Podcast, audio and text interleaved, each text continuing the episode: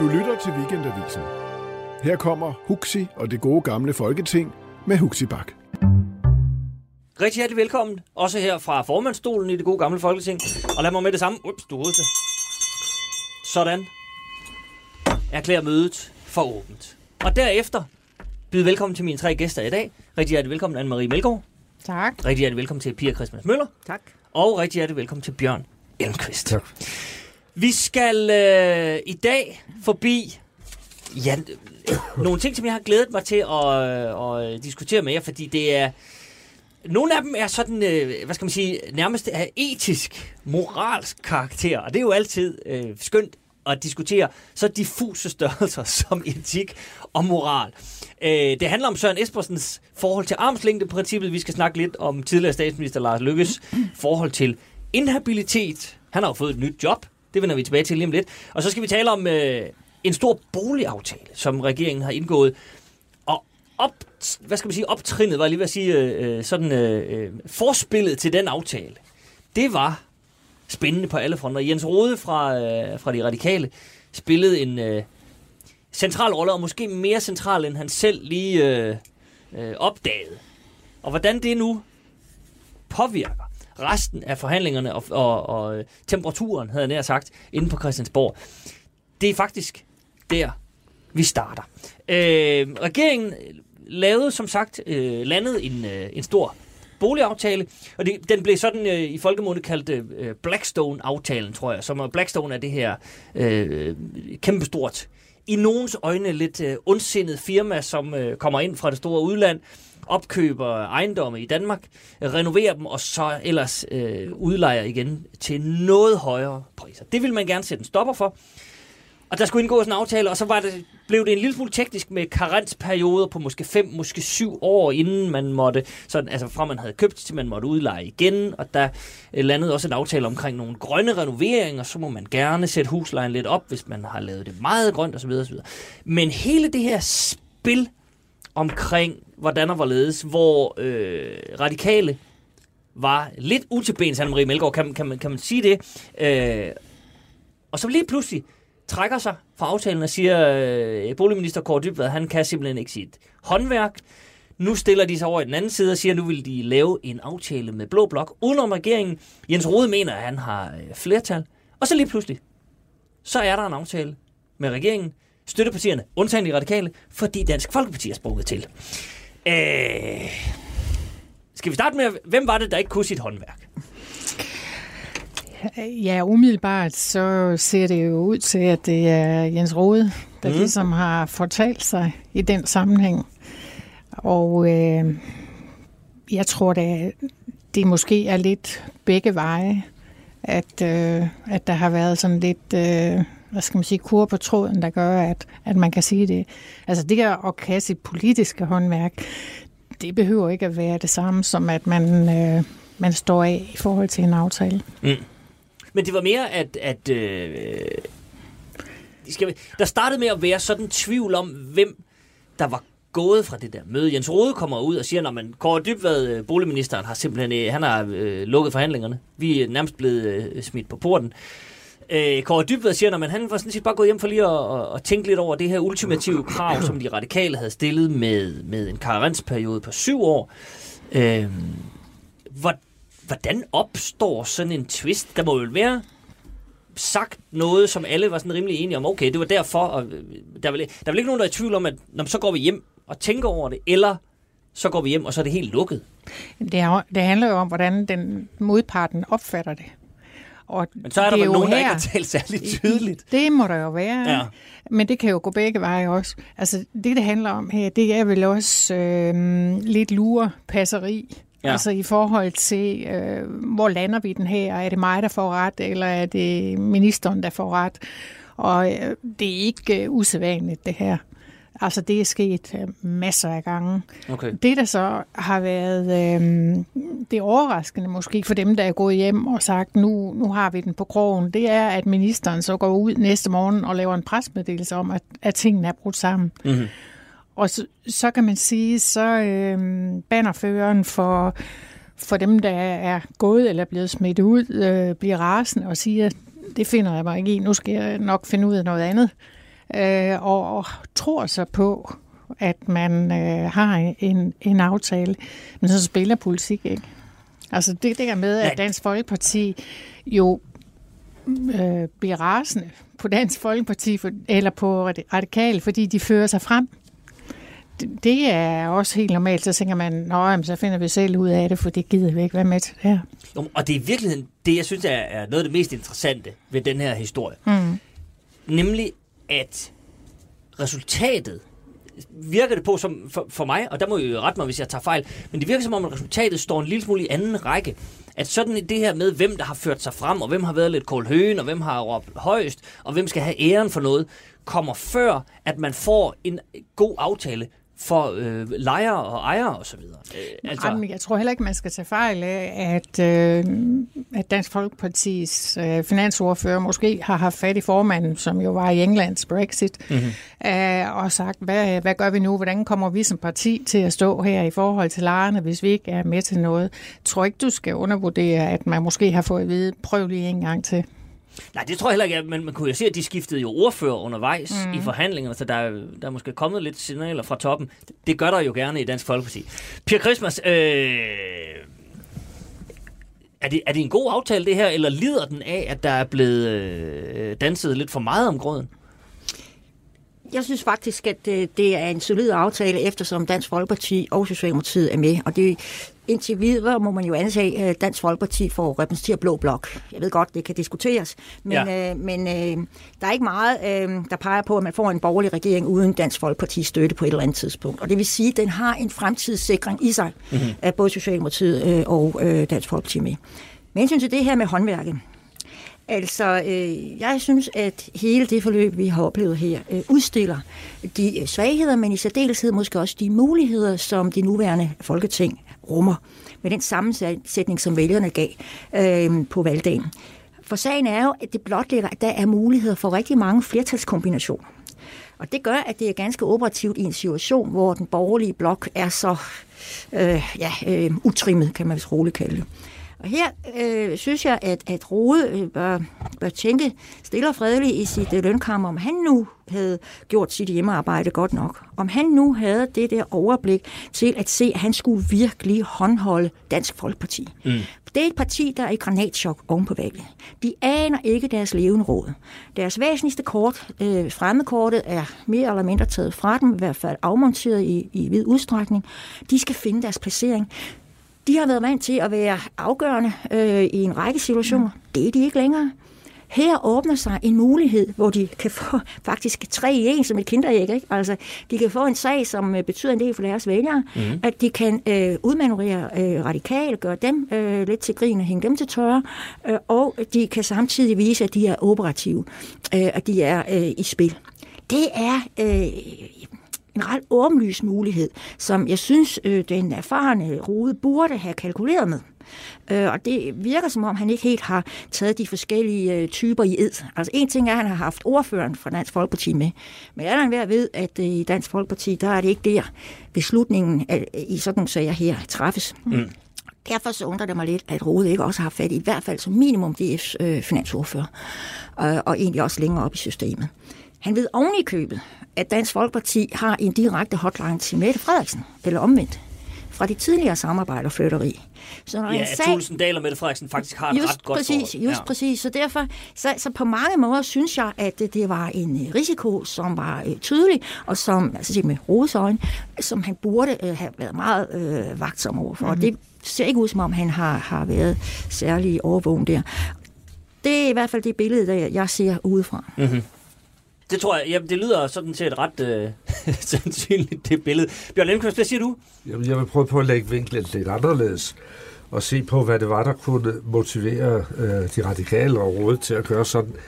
Hvad havde de af mål for så vidt angår den her boligaftale? At mm-hmm. få mhm. en karenstid på ja. syv år? Ja. Hvad er der endt med? Fem år. Socialdemokraterne sagde Nixon, der skal ikke være nogen karenstid. Hvad er det endt med? Fem år. Det er tæt på syv. Jo, jo, jo, jo. Tættere på syv på nul. Så der var allerede øh, et point i kassen, kan man sige, hvis man skal se på på den måde. En anden ting.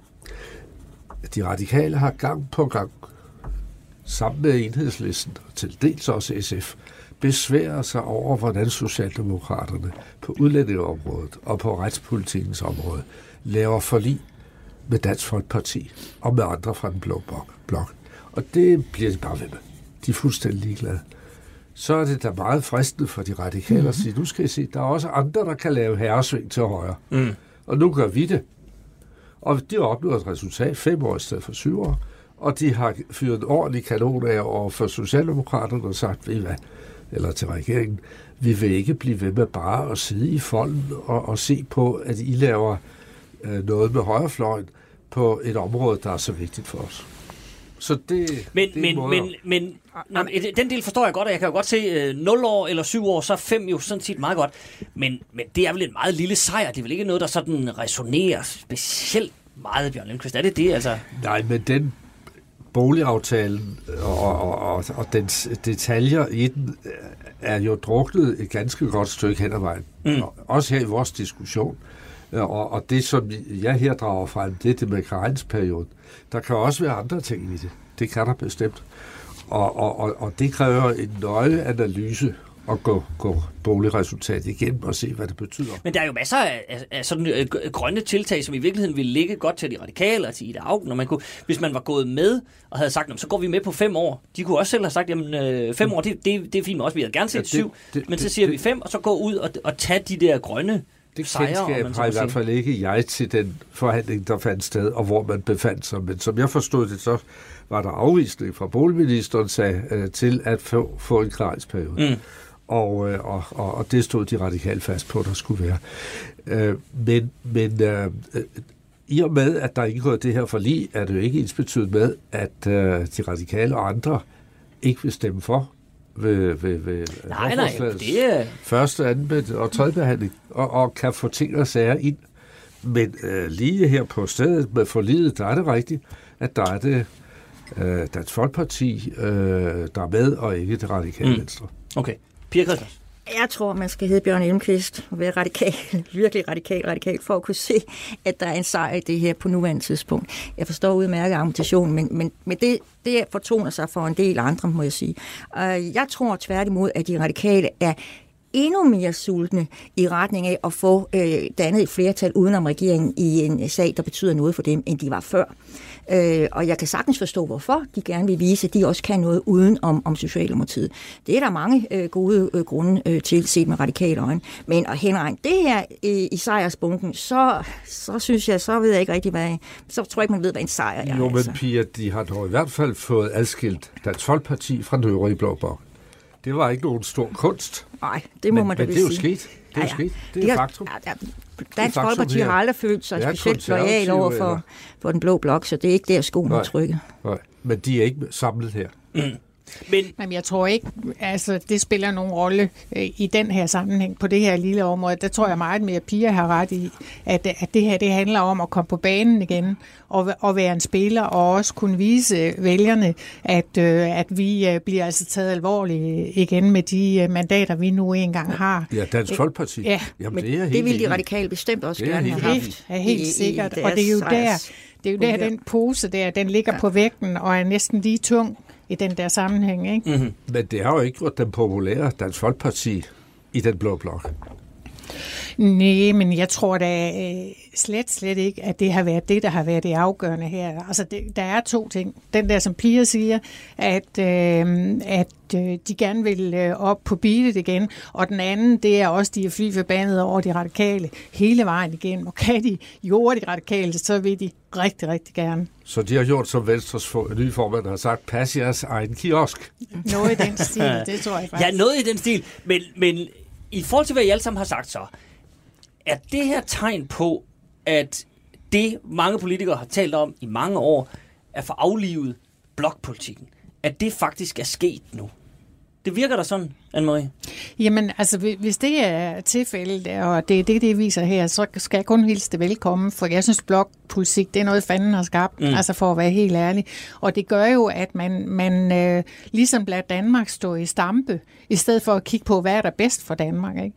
Og jeg synes da, at det må være selvfølgelig i første omgang regeringen, men også øh, alle Folketingets partier, øh, største opgave at kigge på, Altså, hvad, hvor får vi mest ud af det for Danmark, og ikke mindst i en global verden, altså hvor masser af de ting, vi, vi ligesom øh, bliver både øh, hældt ned over hovedet på os osv., det kommer udefra. Og derfor må det da være opgaven at se på, hvad er bedst for Danmark, og hvad er bedst for den danske befolkning som sådan. Mm-hmm.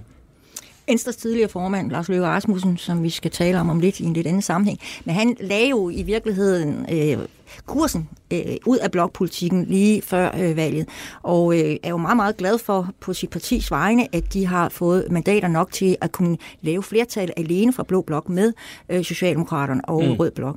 Og det har han jo, skal man sige, ikke forsømt nogen lejlighed til at udpege som et af hans øh, resultater, fordi han fik den her mandatfremgang. Så det folketing, der er nu, det er også derfor, jeg startede med at sige det, det øh, er sammensat på en måde, hvor der faktisk er en del muligheder. Ikke mindst fordi Blå Blok er så lidt øh, øh, sammentømret, som de er.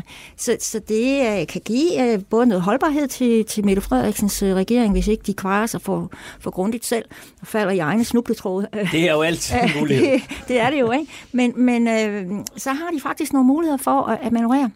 Det, det, øh, det ser jeg for mig umiddelbart, mm-hmm. og mhm. det har vi fået et eksempel på her. Og jeg tror bestemt, at de radikale vil gøre en hel del for at finde sager, som de kan sætte sig i spidsen for, og hvor de kan danne flertal udenom Socialdemokratiet, bare for at vise, at de ikke er en dækkende lammehale til Mette og, og hendes øh, fælder i regeringen. Mm. Det tror jeg ikke, de har fået mindre blod på tanden af ved den her sag. Ja, og for at øh, sanktionere øh, Socialdemokratiets, eller straffe Socialdemokratiets politik på, som jeg sagde, for mm. udlandspolitik og, og retspolitik.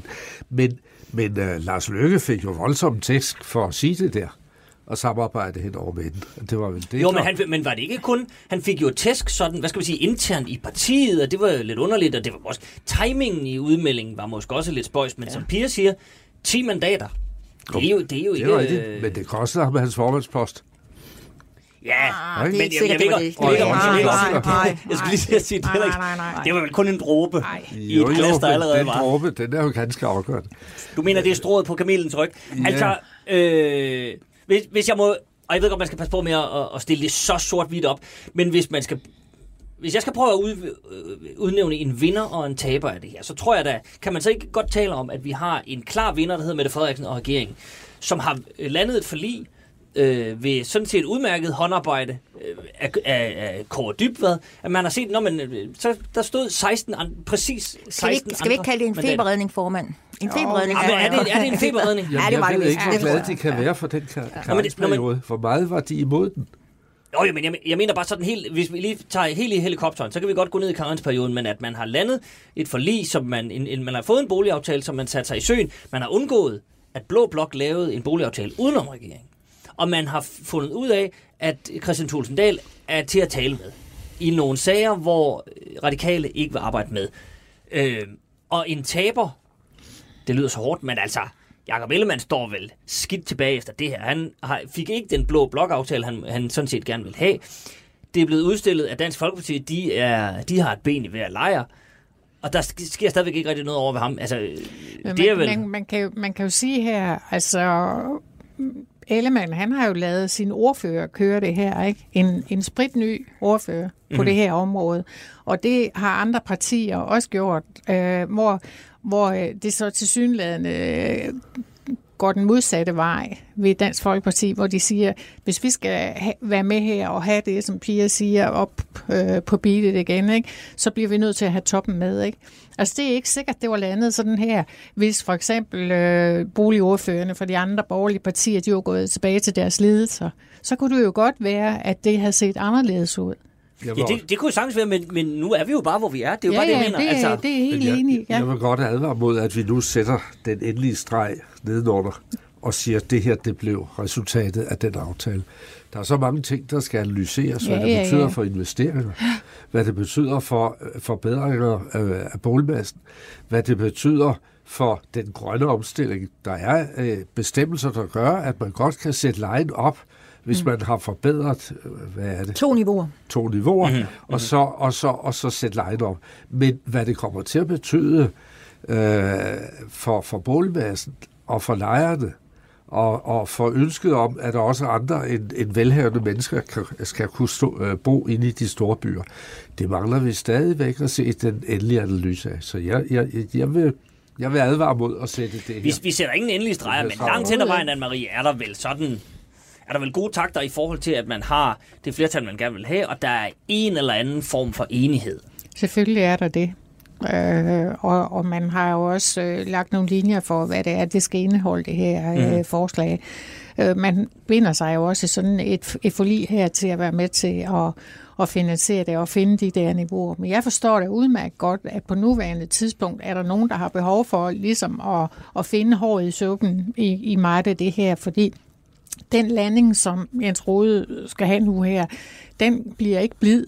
Og hvis han så kan mm. finde nogle, nogle andre ting i den her aftale, som måske ikke er så gunstige osv., så, videre, så, videre, så, så gør det jo lidt nemmere for dem at, at komme igen. Øh, og, og derfor så øh, skal han da have lov til det, tror jeg. Men jeg tror ikke, når det, de endelige streger skal, skal slås andet end at at der er også andre partier med i den her aftale, det er jeg helt sikker på, mm. når der skal trykkes ja. ned i salen. Hvor var, øh, Pia Christmas, øh, øh, hvor var Morten Østergaard henne? Havde det hjulpet? Nu siger Anne-Marie det her med, at, at Blå Blok skulle måske have sat ind lidt tidligere med lidt tungere kræfter. Burde øh, Morten Østergaard have, have trådt til? Eller, for det ved vi jo ikke, øh, øh var det sådan nogenlunde koordineret med Jens Rode, at han ligesom ville få, få lang snor her? Jeg tror, at øh, Østergaard har vist Rode fuld øh, tillid mm. og lavet ham køre det, og jeg tror også, det er jo kun gætværk, at øh, Rode godt kunne bide tungen af sig selv øh, på, på efterbevilling. Ikke? Altså det der med at, at, at, at drille minister med, at han ikke kan sit håndværk. Altså før der er stemt ned sagen, der er det en hamrende farlig melding. ja, det er det. Jeg tror, det er jo virkelig, det, det er vel det, den er hjemmelektion, som man aldrig ja, skal. det tror jeg. Så, så, og det, kan, det kunne Østergaard jo ikke have forhindret. Altså, når, når noget er sagt, så er det sagt. Det kan du ikke stoppe klude i munden. Øh. Men der er også forskel på, Pia, at have øh, sådan en dreven rotte som, som Rode, som ordfører, som jo selvfølgelig for det første både er overbevisende, men også har talegade, som jeg tror, du har ret i. Han har fået et mandat som sådan.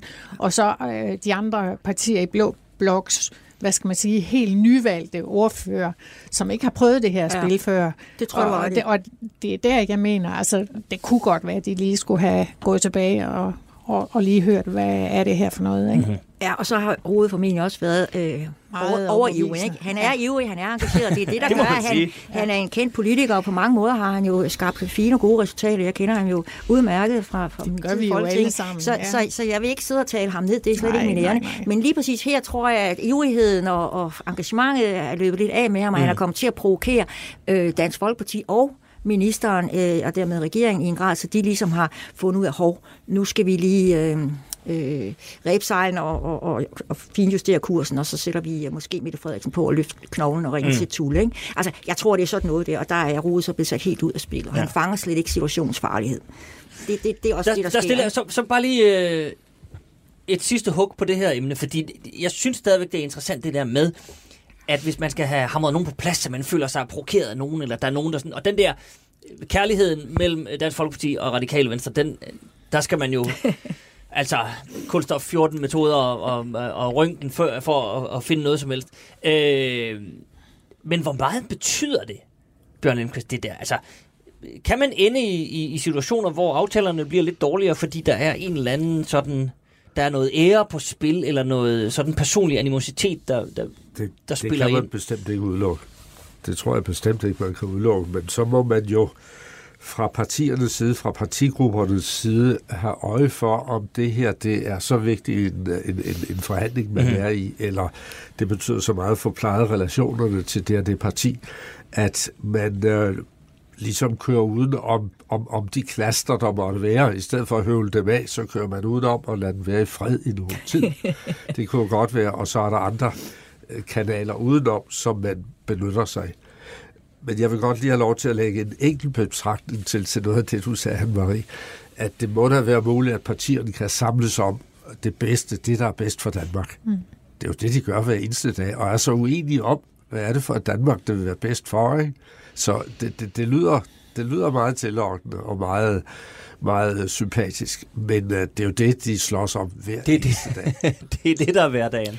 Og det, det, det er jo rigtigt på, på nogle områder, men hvis, hvis vi ser realistisk på det, øh, hvor mange af de forslag, der går igennem Folketinget, der trods alt er næsten alle partier, der er, er med omkring. Ikke? Altså i det store og hele, så er det jo det, et samlet folketing gør.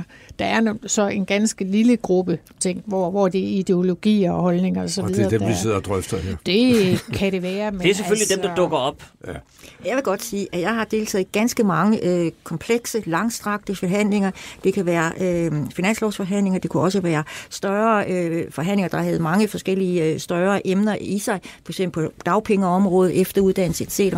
Øh, der sad jeg ret tit sammen med kolleger i øvrigt, og ønskede, at øh, vælgerne kunne være med som fluer på væggen og overvære, hvor sobert og ordentligt og redeligt de forhandlinger faktisk foregik, og hvilken tone, der blev talt til hinanden i. Altså, hvor det virkelig var det, du sagde, Bjørn, at man sidder hver især og gerne vil gøre det bedste for Danmark. Man har bare forskellige opfattelser af, hvad der er det bedste.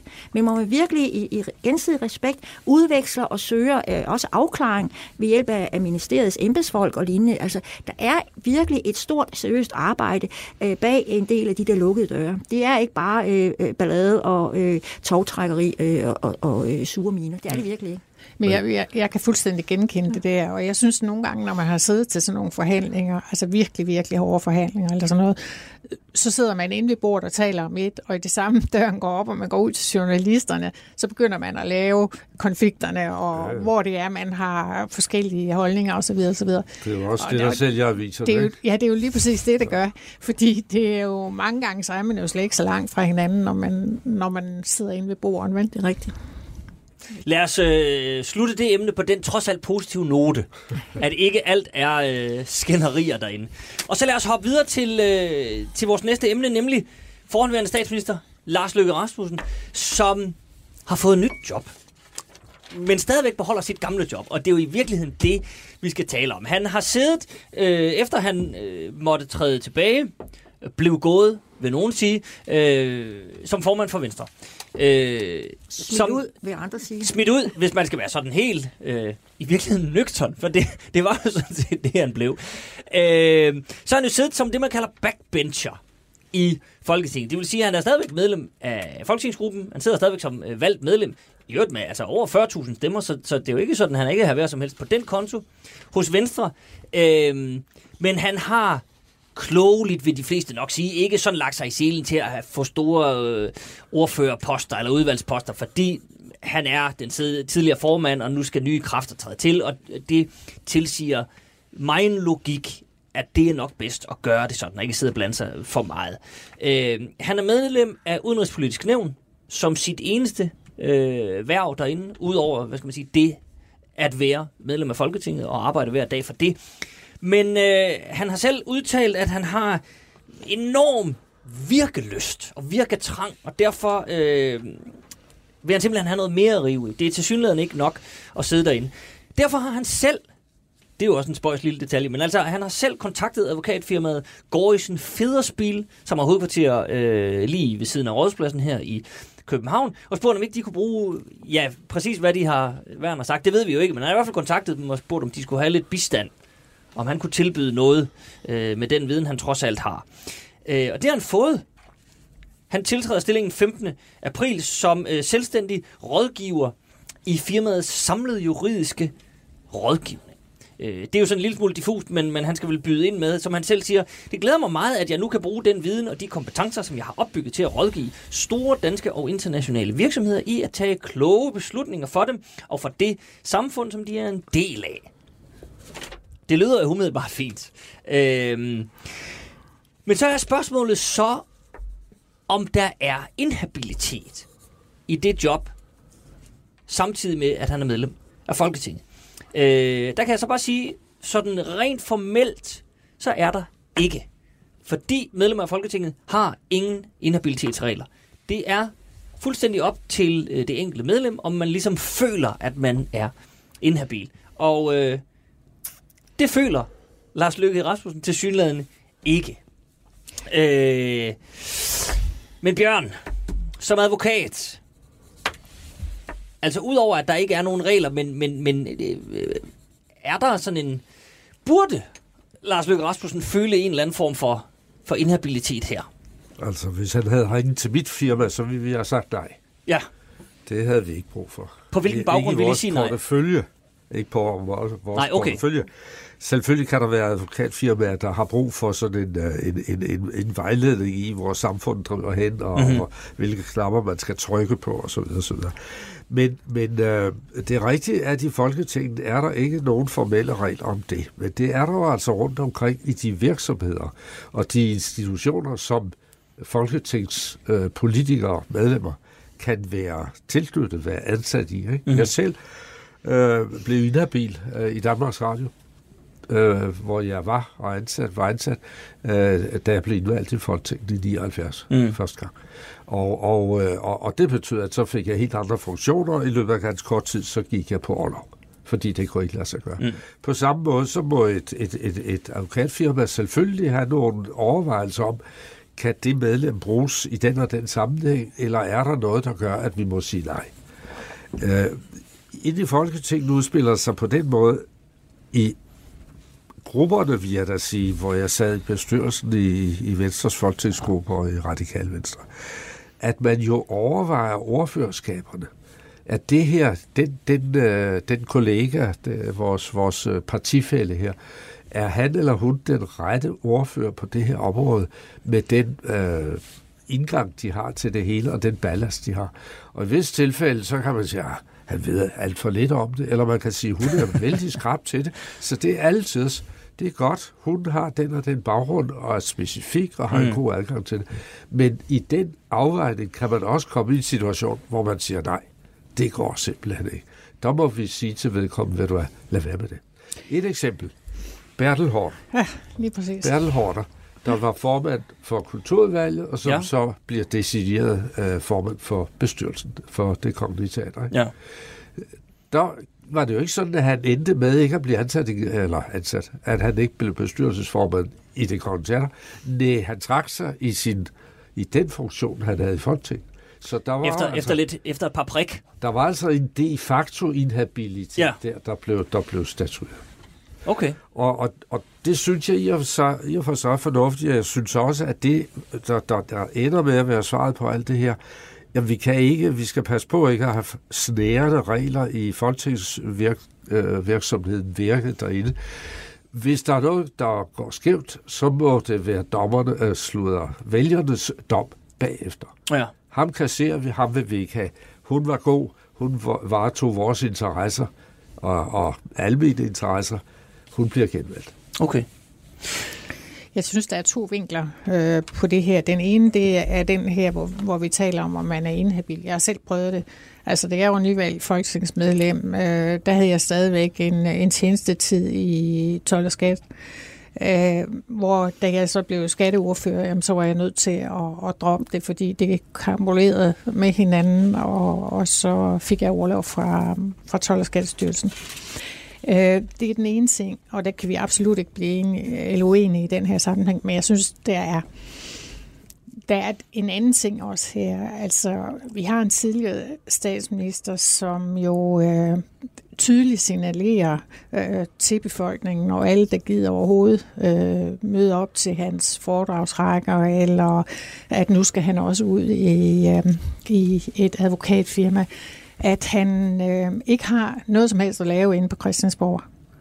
Og det, og det er så et spørgsmål om, om etikken i det, om man så ikke skulle sige, øh, ved hvad, jeg øh, forlader Folketinget.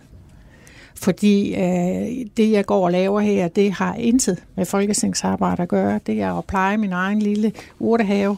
Og øh, den der udtalelse om, at han ikke kan fylde sin hverdag inde på Christiansborg, jeg synes, det er uforskammet over for de mennesker, der går og slider og slæber for at få lovgivning og få det her til at hænge sammen. Jeg ved godt, at man har et clearingssystem, og han har givet, da han trådte af som formand for Venstre, fået en, en total clearing, så han aldrig skal møde i Folketingssalen til afstemning og så videre, så videre, og kan rejse land og rige rundt og sådan foretage sig, hvad der passer ham. Men jeg synes, jeg synes altså, med det, øh, han ligesom foretager sig her, så lugter det mere af, at man skal have en indtægt. Mm-hmm. Podcasten er sponsoreret af Maxus, som netop er lanceret i Danmark med 100% elektriske biler med moderne teknologi og højt udstyrsniveau. Find din forhandler på maxus-danmark.dk Lad os, lige, øh, lad os lige vende begge dele og starte med det helt lavpraktiske, det med den her clearing at han har fået en total clearing. Clearingsystemet handler om, at hvis man af en eller anden årsag er forhindret til en øh, afstemning, så kan man clear med en i den modsatte ende af, af salen, som antageligvis ville stemme, øh, stemme modsat. Så, øh, og så, hvad skal man sige, så går den i nul, og så, så kan man få lov at, øh, at blive væk fra en afstemning. Ja. Hvem, hvem tildeler Lars Løkke Rasmussen en total clearing? Altså, jeg siger, du behøver ikke stemme i fire år. Altså, alle partier, de har et vist antal øh, clearinger, øh, sådan at der skal jo altid være 90 ja, stemmer ja. i Folketingssalen mm. som sådan. Ikke? Og øh, hvis du kigger efter, så ligger den tit på omkring 102, 4, 6 stykker eller sådan noget. Mm-hmm. Og det vil sige, at hvert parti har et antal øh, stemmer på, på blå og, og rød side som sådan, så man aldrig altså kommer i en situation, at, nej, at en regering bliver underkendt på det i hvert fald. Mm-hmm. Øh, og, og der er det jo fuldstændig gruppeformanden, som sidder i de enkelte partier og skal styre de der klæringslister, som også skal aftale med den modsatte side, at øh, vi har altså brug for seks klæringer i dag, øh, vil I aflevere seks, eller hvor mange mm. man nu har, eller sådan noget, ikke? op til det antal, man altså på baggrund af, hvor stort parti man, man, man nu har, altså får Klart. tildelt. Ja, okay. Bjørn? Ja, det skifter lidt. I nogle partier er det gruppe, øh, øh er det, hvad hedder det, gruppesekretær, mm. øh, og det var jeg i nogle år. Og selvfølgelig, hvis der bliver ballade i det og, og vold, jamen, så snakker man med formanden om det, og så kan det være et bestyrelsesanlæg, og i mm. sidste instans faktisk et gruppeanlæg. Mm. Hvis der er en, der siger, jeg skal clears hver dag, så vil man som gruppe... Og det er alligevel noget. Som administrator, det er jo, jo, jo, jo være, være i sin helt sikre øh, sag, og, og derfor forelægge for, foreslå, at det forelægges til godkendelse i, ja, i Jeg har ikke fantasi til at forestille mig, at Venstres folketingsgruppe vil modsætte sig, at, øh, at Ellemann han ønsker, at Lars Lykke han skal have en klæring hver dag. Altså bare det, at han ikke er i folketingssalen. Og at jeg skulle lige til at sige, det handler, vel, noget, det handler vel også altså, om, at man har en tidligere statsminister, tidligere formand for partiet, ja. som man på en eller anden måde ikke ønsker at have rendende mere end højst nødvendigt, for nu at sige det sådan lige ud af posen. Altså, og så får han den der clearing, Per Christmas Møller. Det, det, det er vel Jamen også altså, del han har jo fået at vide direkte og indirekte og på alle ledere kanter, at han, hans øh, hæl er bedre set end hans tog. Ikke? Altså, det, det er jo, han er jo blevet borget ud med fuld musik ja. øh, fra sin formandstol. Så altså, øh, nu skal vi også lige passe på ikke at blive for hyggelig omkring de her mm. ting. Der er noget, der hedder en praktisk virkelighed.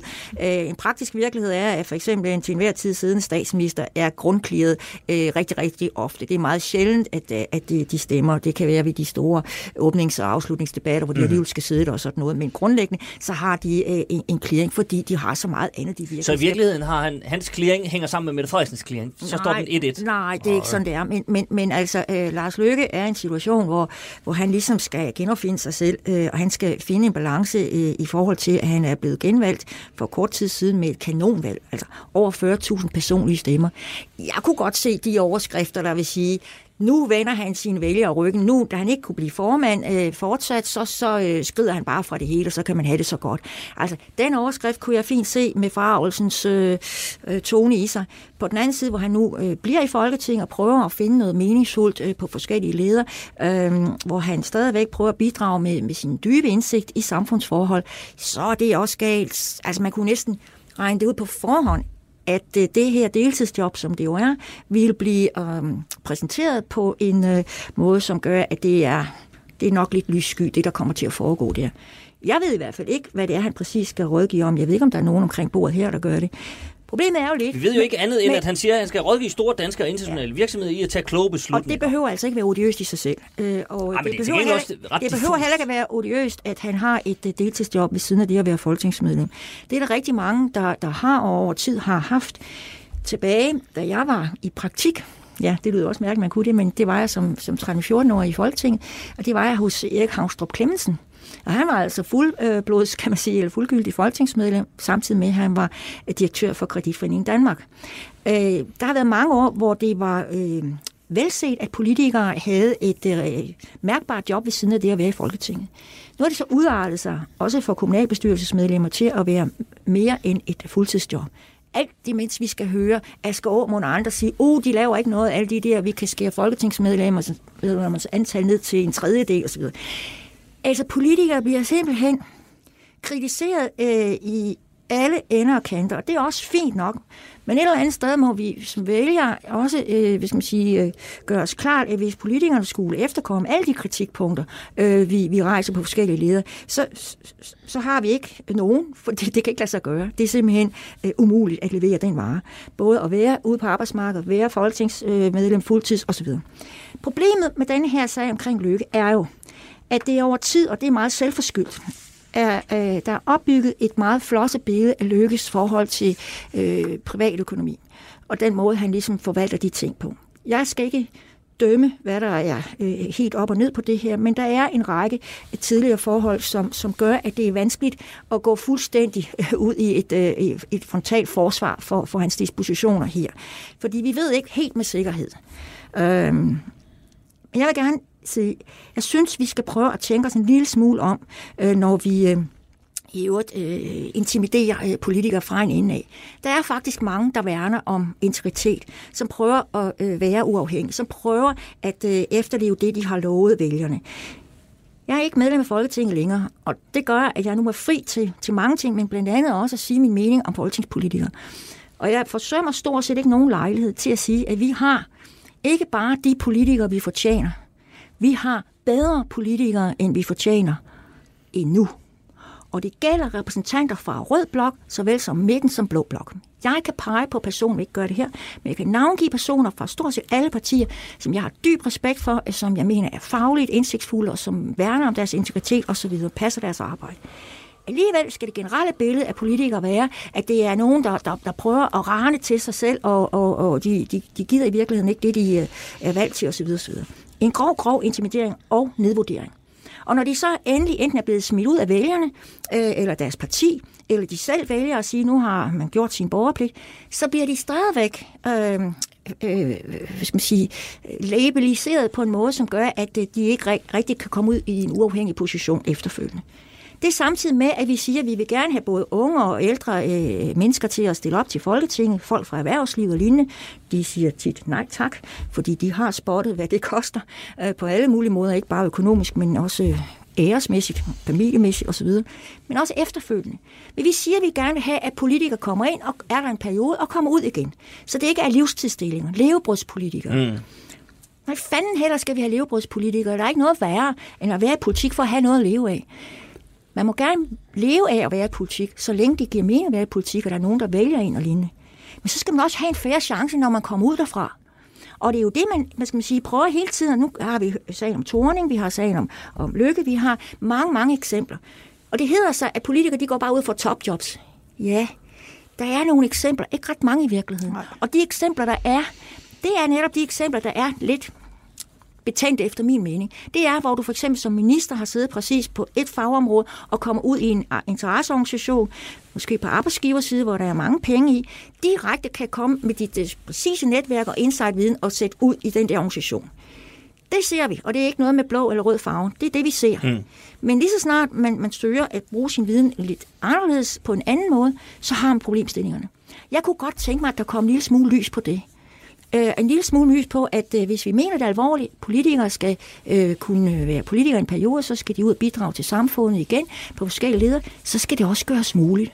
Og så skal vi som både tidligere politikere, men også aktive politikere, ikke benytte en hver lejlighed til at kaste mus på hinanden. Jeg synes, vi har brug for at tale hinandens øh, indsats en lille smule op. Og så skal vi selvfølgelig jagte dem, der, der misbruger tilliden. Det er mm. klart. Men det men, grundlæggende men... synes jeg ikke, at der er tilbage til spørgsmålet. Grundlæggende synes jeg, på det her vidensniveau, jeg har, synes jeg ikke, at øh, jeg kan sætte mig op og sige øh, og pege fingre af Lykke, at han har, har fået det, det, det, øh, det job der på deltidsbasis. Mm. Det synes jeg ikke er fair. Jeg, jeg er langt hen vejen meget enig i alt, hvad der er blevet sagt her. Jeg synes også, skal jo ikke sidde og puste glorien her i det gode gamle, men jeg synes, at vi prøver, om ikke andet, så i hvert fald komme hele vejen rundt om de fordele og ulemper, der er ved at både at sidde derinde og komme ud igen. Men man kan vel godt argumentere for, at i tilfælde Lars Løkke Rasmussen, nu taler vi om det her med, der er ingen regler for øh, habilitet i Folketinget. Og det er der jo mange gode grunde til, fordi det, det, man, skal, man nyder en vis øh, udstrakt frihed som medlem af Folketinget, og det er en god ting. Men den udstrakte frihed fordrer vel også, at man selv øh, har en, en relativt høj moral. Og lige i tilfældet Lars Lykke, der er der jo, hvis der er nogen, der har talt om, at det skal kunne betale sig at arbejde osv. osv. Virkelig har været bannerfører for, at kontanthjælpen skal altså bankes ned, fordi det skal kunne betale sig at arbejde, det skal kunne betale sig at gå ud og få et job osv. osv., osv. Det kan jo bare godt se en lille smule mærkeligt ud, når en mand som ham lader sig ansætte i øh, et øh, advokatfirma via sit firma, så han ligesom kan holde på pengene og ikke få udbetalt lønnen, fordi så bliver han ikke modregnet i sin ministerløn og det ene eller andet. Der er bare sådan en snært af ja. en, en, en, en, det... en pengemaksimering, ja. som måske er uheldig, og burde en mand, særligt i hans position, han er trods alt den øh, højst rangerende øh, politiker, øh, han nåede til tops, han blev statsminister, og nu er han så ude.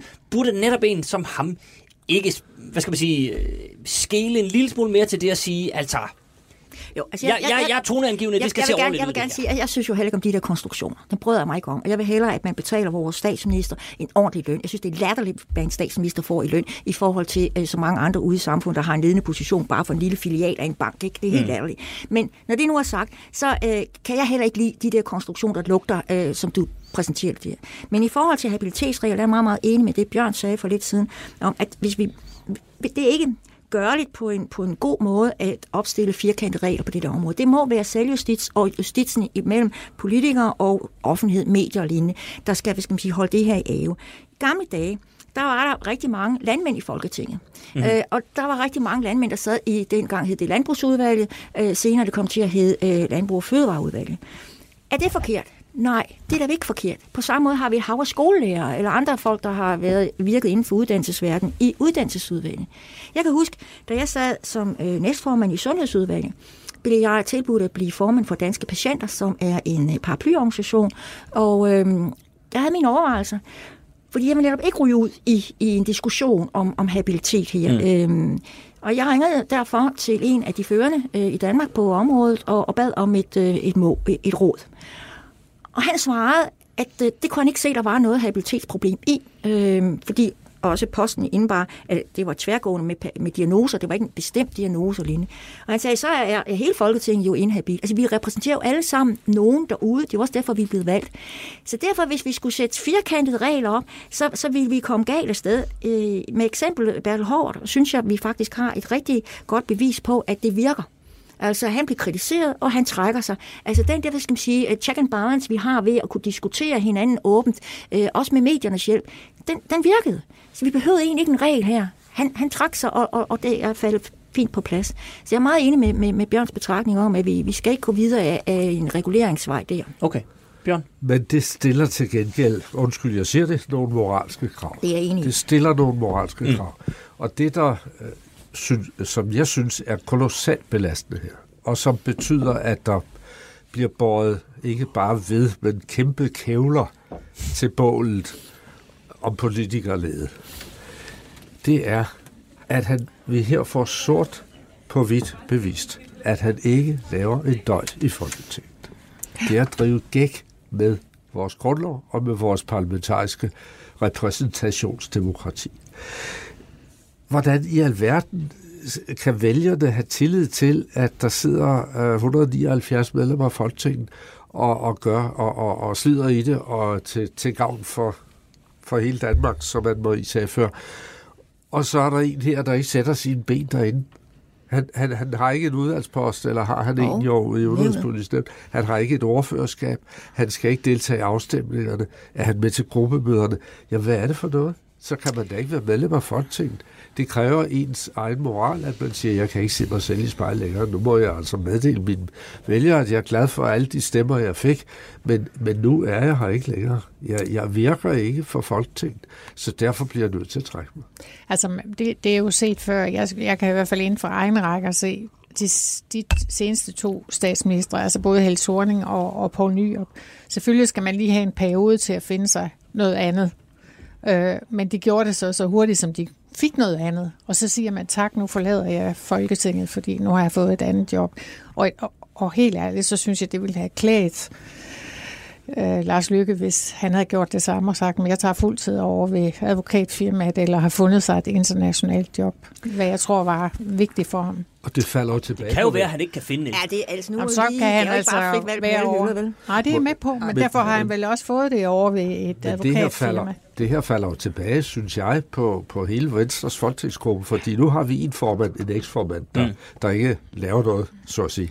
Vi har en næstformand, en eks-næstformand, som er blevet straffet ud af det ene udvalg efter det andet, mm. ikke har nogen ordførerskaber. Ja, hvor mange døde ryttere eller blinde, hvad du skal sige, folk kan de have? Hvorfor, hvorfor fordeler man det ikke mellem dem, sådan at, at, at, at de løfter i flok? Jeg synes, jeg synes ikke, det er fair, Bjørn Ellenqvist. Øh, nu repræsenterer du jo øh, primært det, det radikale venstre. Nej, jeg repræsenterer mig selv. Jo, jo, men, men det radikale venstre er, er ikke tradition, traditionsmæssigt et stort parti. Jeg ved godt, du også har været i Venstres folketingsgruppe, som øh, hvis størrelse har svinget mere over tid.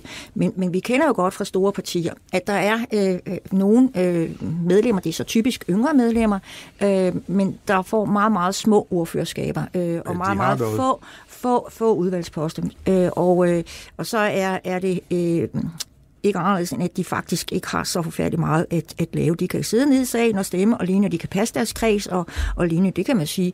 Lykke passer jo øh, sin foredragsvirksomhed øh, derude. Nu skal jeg ikke bare være hans defensor, men, men jeg synes ikke, det er helt fair. Altså, jeg, jeg menes, at, altså, at bare sige, at det er Venstres gruppes problem, det her. For hvis vi tager Socialdemokratiet, som også traditionsmæssigt er et stort parti.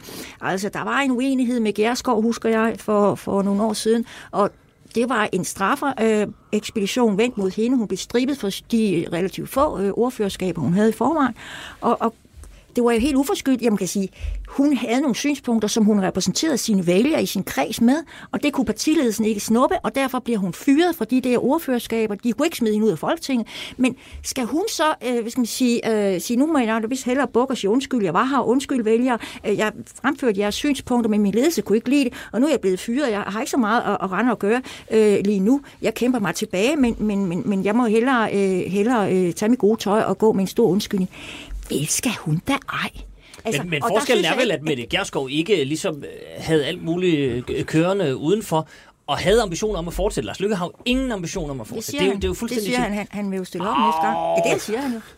Han siger, at han regner med at stille op næste gang. Men altså, vi kan da Hvad- godt ved en hvad- flaske et hvad- eller andet. hvad- hør her, altså, jeg ved det jo ikke. Og jeg vil, ikke, jeg vil som sagt ikke være hans defense ud i enhver ting, for jeg mener, der er mange dispositioner, som, som er bøvlet at forholde sig til, og jeg, jeg, jeg, jeg, jeg synes virkelig også, at han har truffet nogle decideret forkerte beslutninger. Men, men jeg synes heller ikke, at jeg var med i klapjagten. Altså, øh, fordi så må I sige, politikere, der på den ene eller anden måde er pludselig øh, ret, ret kort varsel, ikke længere har en fremtid i Folketing, så det nemmeste, det er sgu da at skære hovedet af dem. Altså, de skal da også lige have en chance for at, at, at komme videre Det var ikke i, det, i jeg opfordrede til. Så, så, så jeg synes, at uh, sige det alene er Venstres gruppes problem, fordi de håndterer en næstformand og en formand på den måde. Jeg kan se eksempler i Socialdemokratiet og andre partier, hvor det er Altså, tilsvarende. I den der sammenhæng, der vil jeg gerne rose Lykke øh, en lille smule. Altså netop ved, at han ikke blander sig i noget som helst. For jeg kan tydeligt huske, da vi havde Augen Nyrup i, i, i den socialdemokratiske gruppe, hvor forfærdeligt det var, at en afgående formand, han overhovedet ikke kunne finde ud af, at han ikke stadigvæk var formand, og så sådan ligesom var skyggeformand, ja. og prøvede at påvirke ja. alverdens ting og sådan noget. Det er et mareridt, vil jeg gerne lige sige. Og i den sammenhæng vil jeg gerne rose Lykke for det her. Ja at jeg så personligt synes, at han skulle gå hele vejen og så sige, okay, nu øh, tager jeg et andet job, fordi det er nok det bedste på den baggrund. Han er også blevet fyret fra sit parti. Ikke? Mm-hmm. Okay, en sidste detalje, så... Øh, jeg kan fortælle, at seneste udvikling i sagen, der er jo nogen derinde, der øh, slår sig lidt i tøjet af de andre medlemmer, som synes, det er for dårligt. Og nu er sagen altså blevet bragt op, Socialdemokraterne har bragt den op, øh, hos øh, udvalget for forretningsorden. Øh, hvad er øh, sanktionen, Anne-Marie Melgaard, hvis, hvis øh, altså, kan, de, kan, de, kan de smide ham ud, eller kan de sige, det, det må du ikke tage det job, eller er det, er det en... Nej. Det, Det bare, kan er de det en, en eller anden form for De påtale, kan, eller skrive, hvordan? de, kan, de kan drøfte øh, problemstilling, Ja. og de kan vælge at afgive en beretning Ja. om et eller andet. Og det er han fløjtende ligeglad med. Hvad. Formentlig, Bare lige ja. for. Men man Altså- kan vende om og så sige, at den der med Bertel Hårder, som jo er den nyeste, vi har, har jo givet også været dryg, drøftet i, i øh, udvalg for forretningsorden. Altså man behøver ikke, at, de kan også selv tage sager op og så sige, Ja. ja. er det her forenligt med noget? Ikke? Så det behøver ikke at være nogen, der bringer en sag op. Jeg lige vil Men, sige, men, men må jeg lige spørge, er det, er det så udvalget for forretningsordenen? Er det så fuldstændig ligegyldigt udvalg? Fordi Nej, Nej, Altså- nej, nej, nej, nej. nej. det er det ikke. Og der kan uddeles næser. Ja.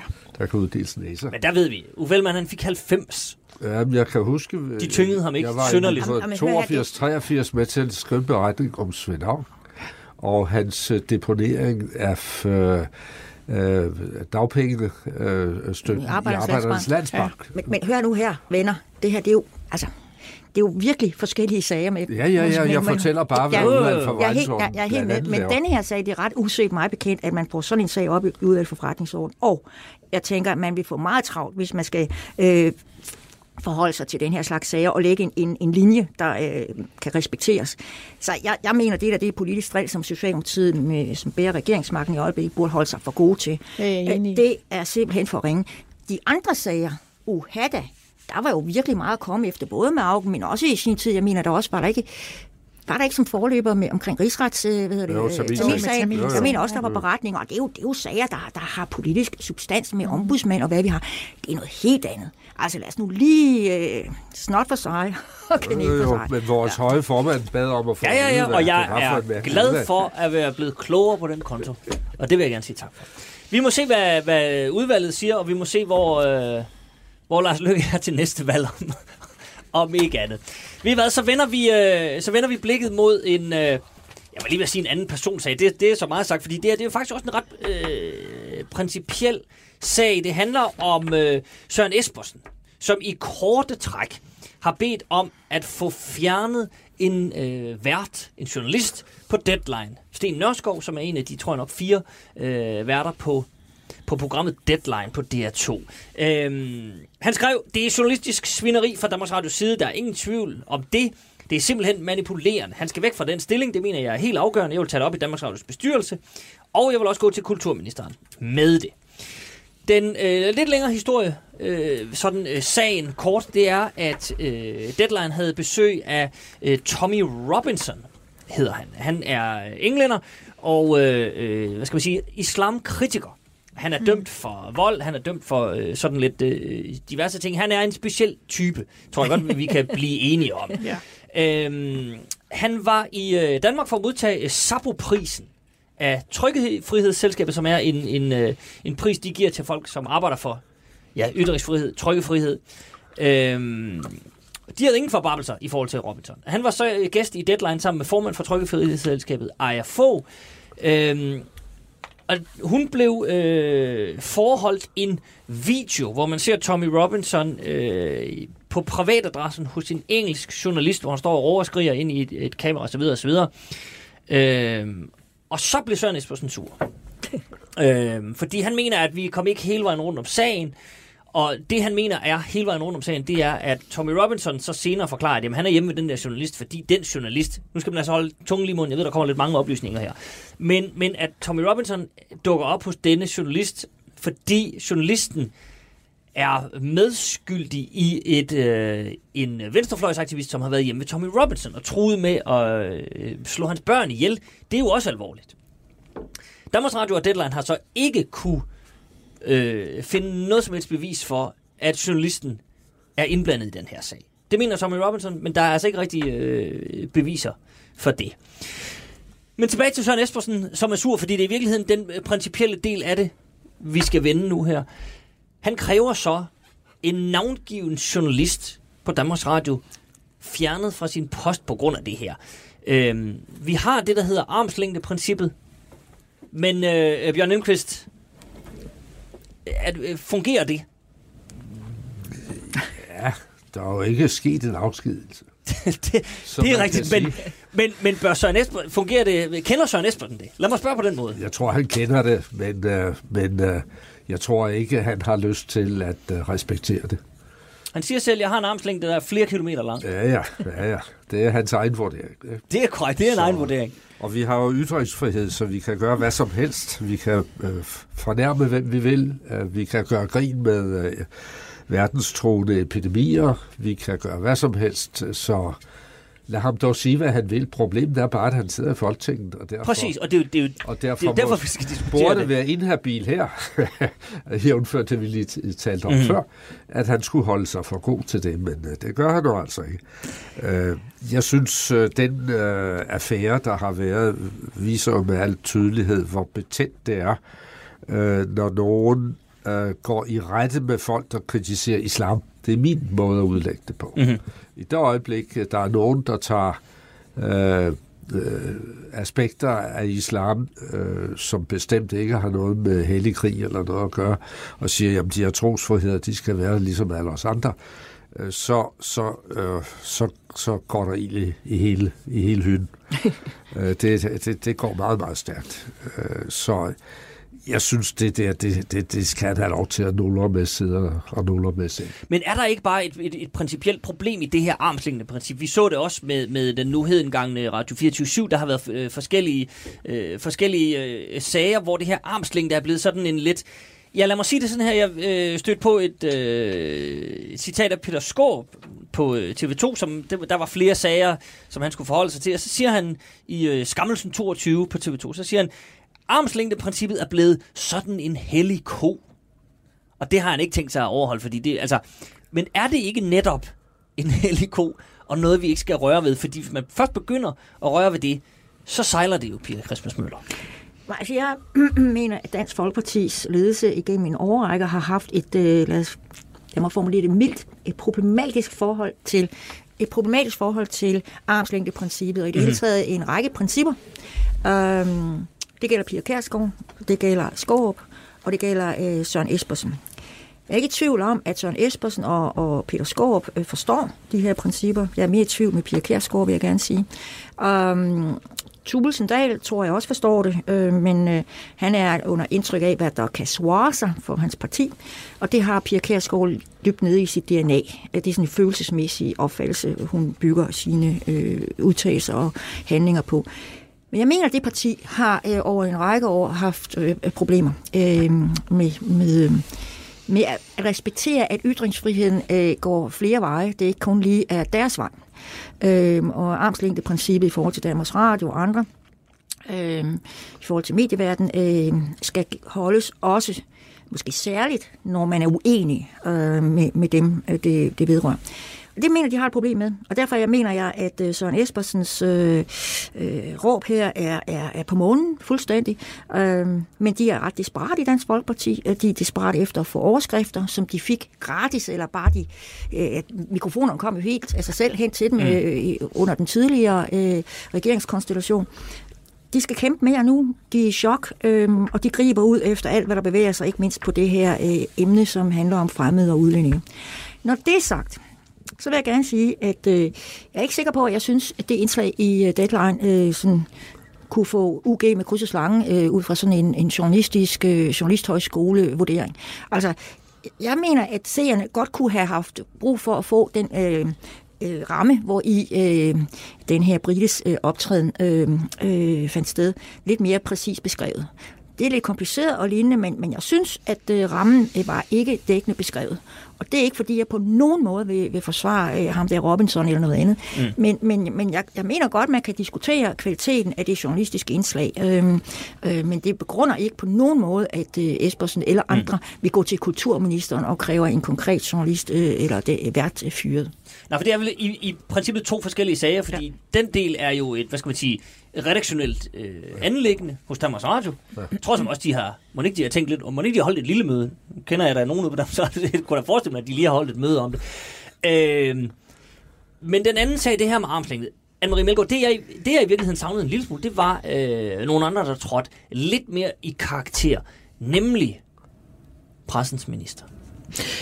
Det Statsminister Mette Frederiksen, burde hun ikke lige gå ud og sige, prøv at høre her, vi har simpelthen et, et armslængende princip, så Søren Espersen, vil du lige køle lidt ned? Eller er det fordi, de simpelthen, altså man skal pleje det der forhold til Danmarks, Danmarks Radio, var jeg lige vil sige, Dansk altså, Folkeparti? Det tror, det tror jeg slet, slet ikke. Altså, vores statsminister havde ikke nogen problemer med at gå ud og, og fortælle, at vi har ytringsfrihed og så videre, da tegningen omkring øh, corona øh, virus Nå, men det er jo klart, der var, det var alle partier jo enige om. Det, der var Dansk Folkeparti jo ikke, nej, slet ikke i tøjet. Men, det her, det handler om et støtteparti, man har lige indgået en boligaftale med dem. Ja, ja. Man vil gerne ja, ja. gøre sine hoser grønne. Det. Altså, altså i den der er jeg for, er jeg for langt Ja, det synes jeg, du er. Det synes jeg. Altså, hvis, hvis du kigger på Dansk Folkepartis øhm, forhold til, ja, både til 24-7, den var, og Danmarks Radio, altså, der er jo sådan en overligger, hvor det siger, at vi havde simpelthen Danmarks Radio, og vi havde også 24-7, ikke? Mm. Altså på den der måde. Og, og, og, og jeg kan jo så undre mig over en gang imellem, altså Søren Espersen er jo selv journalist. Altså har han glemt, hvordan det var, da han selv var journalist, og hvordan man arbejder. Det er i hvert fald mange år siden, han var sikker på, Han ved præcis, i, hvordan man skal være ensidig. Lige præcis, ja. Og, og, og jeg synes heller ikke i den her sammenhæng, at man øh, ligesom skal overse, at Dansk Folkeparti har jo en enorm indflydelse i trykkefrihedsselskabet øh, som sådan, og, øh, og selvfølgelig også den der vej. Når det så er sagt, så synes jeg, et, statsministeren har det, jeg har det fint med, at hun bare holder sin mund i den her sammenhæng. Og to, så er jeg faktisk enig med Pia i, at, øh, at kvaliteten lige præcis af, af deadline i den her sammenhæng er nok ikke det bedste, de har, har leveret. Men derfra og så til at, at, at skabe sig, som jeg mener, det er Dansk Folkeparti, specielt Søren Espersen jo kan jeg gøre, at det hører ingen steder hjemme, fordi for mig er det i hvert fald vigtigt, at vi øh, fastholder øh, armslægte-princippet mm-hmm. i den okay, type men hvad, hvad skal Joy Mogensen så sige, når Søren Espersen kommer dampende og kræver Sten Nørskov øh, Så skal hun sige, vil du, vil du have en kop kaffe, og jeg lytter til, hvad du siger, og når du så er gået, så gør jeg for øvrigt ikke andet, end jeg fortæller dig, mens du er herinde, at vi fastholder armslængde-princippet. Okay. Så kort. Er, vi, er der enighed om, om, den, om den taktik? Jeg ved ikke, om hun, hun behøver at svare ham. Ja. Det behøver det, det. slet ikke. Nej. Altså, jeg, jeg, hun har ikke ytringspligt. Nej. jeg, jeg mener for så vidt, at hvis Mette Frederiksen havde taget den handske op her, ville det være at gøre sagen, sagen større. Ja, det ville være at gøre Espersen og Dansk Folkeparti en tjeneste. Så jeg kan i og for sig godt forstå, at hun ikke forholder sig til det. Jeg jamen, tror ikke kun, det, det handler om... Det, det forstår jeg også godt, men ja. nogle gange så, det er jo et princip. Altså nogle gange skal man vel også værne om nogle principper, og der har været meget bøvl med armslængdeprincippet. Der har også været oh, kritik jo, af, men, af, af Socialdemokraterne for at være noget tyndhudet omkring alle mulige ting. Den her det sag, den er simpelthen for lille til, at en ja. statsminister skal gå ind i den. Men det er bare fordi, der, der er så klokke, ikke, klokke klar, så kan hun lige tage et gratis point der. Jamen, der kommer jo ikke nogen der sag ud af det. Der er jo ikke nogen, der støtter Espersen og lignende. Nej, nej, okay. Så han får bare pressetid og mikrofontid ved, at flere forholder sig til ja. det. Alright. Og armslængden, det, han kan ikke armen om sin egen hals, ja. hvis han har så lang arm. så, øh, så, siger vi, så sender vi det råd videre ja. til Søren Esben. Der kan jeg da så sige som et lille kuriosum afsluttende, at jeg for øh, nylig var på øh, Søren Espersens kontor ved en tilfældighed. Jeg skulle ind til Peter Skorp, men, men øh, stak hovedet ind til, til Søren Espersen. Han sidder der. På Søren Espersens øh, skrivebord, ud mod de gæster, der kommer, der står der et skilt, hvor der står, stol aldrig på en politiker. Det kan man jo så lige summe lidt over. Nå, men en sidste ting, øh, kære venner, vi lige skal runde, det er, at øh, nu sidder vi her og optager, øh, klokken er øh, kvart over 11, en øh, mandag formiddag. I fredags, der bimlede og bamlede det. Klokken, ja, klokken 23 i England, tror jeg faktisk nok, men øh, til midnat herhjemme. Og britterne forlod den europæiske union. Jeg tænkte, at vi lige skulle, øh, bare lige afslutningsvis, knytte et lille ord til, hvad der trods alt er en meget skældsættende begivenhed. Anne-Marie, øh, sad, du, sad du oppe Ja, det gjorde jeg da, fordi det, nu har jeg jo beskæftiget mig med europapolitik igennem mange, mange år, så mm. jeg synes, det var en, en, en sorgens dag, og jeg kan slet, slet ikke forstå, at det kom så langt. Og øh, man er jo selvfølgelig som, både som land, uanset om det er England eller her, altså nødt til at, at agere efter øh, afstemningsresultatet som mm. sådan. Men det ærger mig vildt og inderligt. Og jeg tror også, at den premierminister, der sad på det der øh, tidspunkt, han ærger sig vildt og inderligt over, at han kørte den her sag øh, så langt. Altså Cameron tilbage, da han sagde... Ja, altså når man tænker på, at han tog til Bruxelles for at, at få nogle lempelser og for at få nogle tilkendegivelser, specielt på flygtninge indvandrerområdet jo ikke også, og at man så var, var rimelig stejl der, og han så kom hjem, og så sagde han, så får vi en folkeafstemning. Jeg tror slet ikke, han havde haft fantasi til at forestille sig, at udfaldet af den folkeafstemning på det tidspunkt. Det tror man kan så også gå den anden vej, altså sige, havde øh, Europa Europa-parlamentet så også det, eller havde EU det som sådan.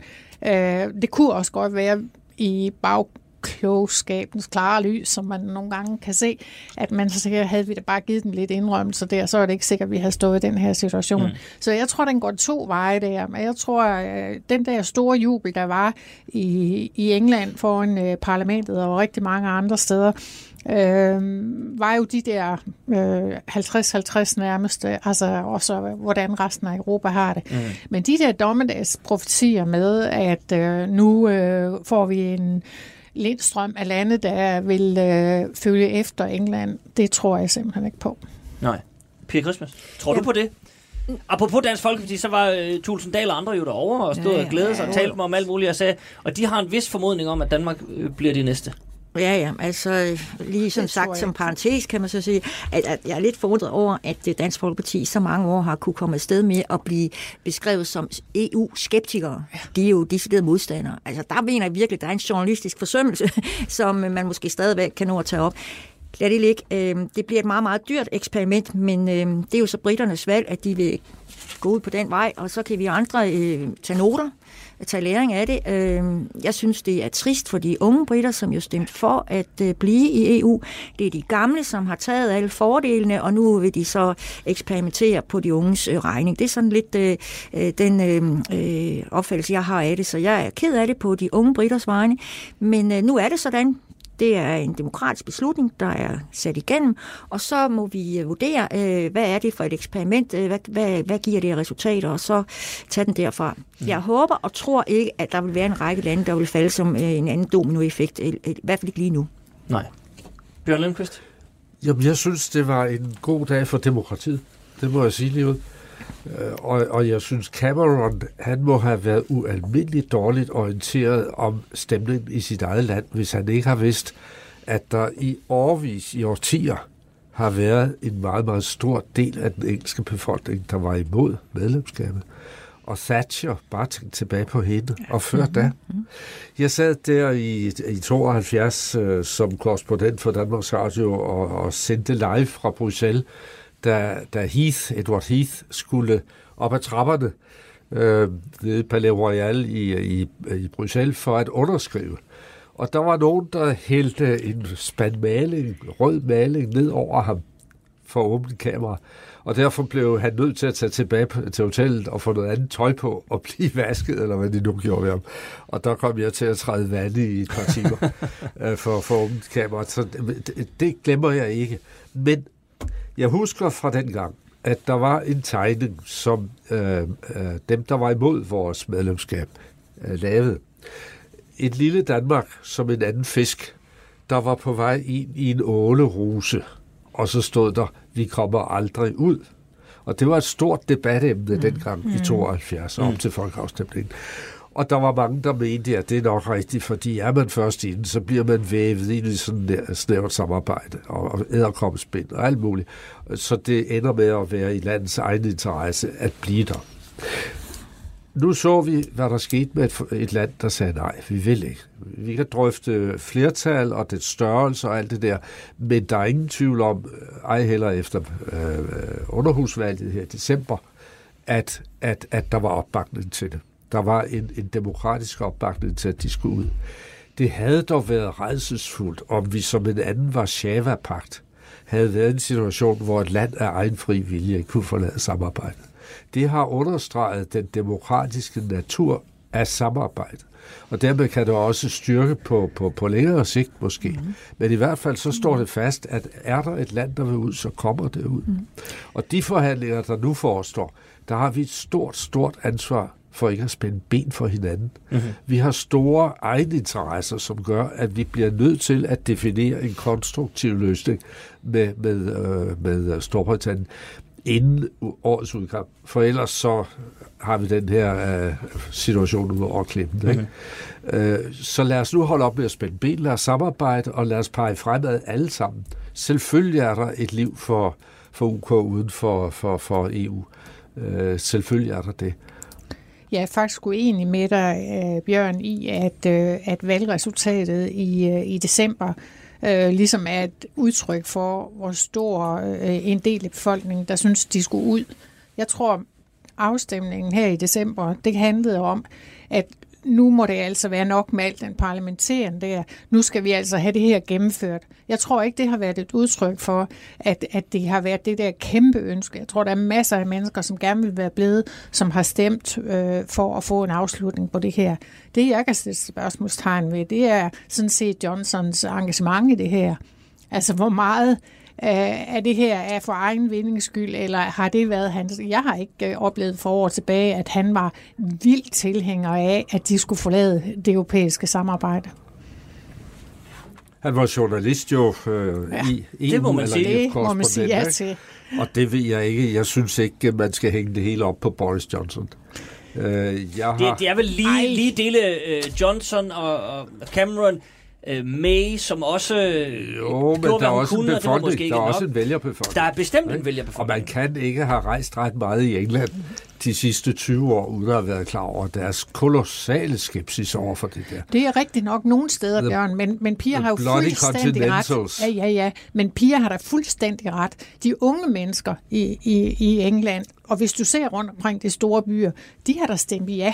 Fordi de kan da godt se, at deres fremtid har været en del af en global verden. Det var eliten. Ja, ja, ja. Altså, det var hvis du kigger... Formanden kan mærke, at, at hvis, hvis vi først skal til at, at diskutere eliten, så, øh, så har vi simpelthen ikke tid nok i dag. Nå. Så den vil vi øh, gemme til en anden god gang. Men vi, lad os da øh, istemme et øh, tak for nu til britterne. Man kan jo, altså, hvis man kan melde sig ud, så kan man jo sådan set også melde sig ind igen. Skøre ting er, er set. Vi vil i hvert fald holde øje her fra det gode gamle folketing. Så øh, tak, Anne-Marie Melgaard. Tak, Pia Christmas Møller. Og tak, Velkommen. Bjørn Ellenqvist. Vi er tilbage i øh, næste uge med en du frisk podcast samtidig, samme sted. Weekendavisen eller på Podimo. Tak for i dag. Podcasten er sponsoreret af Maxus, som netop er lanceret i Danmark med 100% elektriske biler med moderne teknologi og højt udstyrsniveau. Find din forhandler på maxus-danmark.dk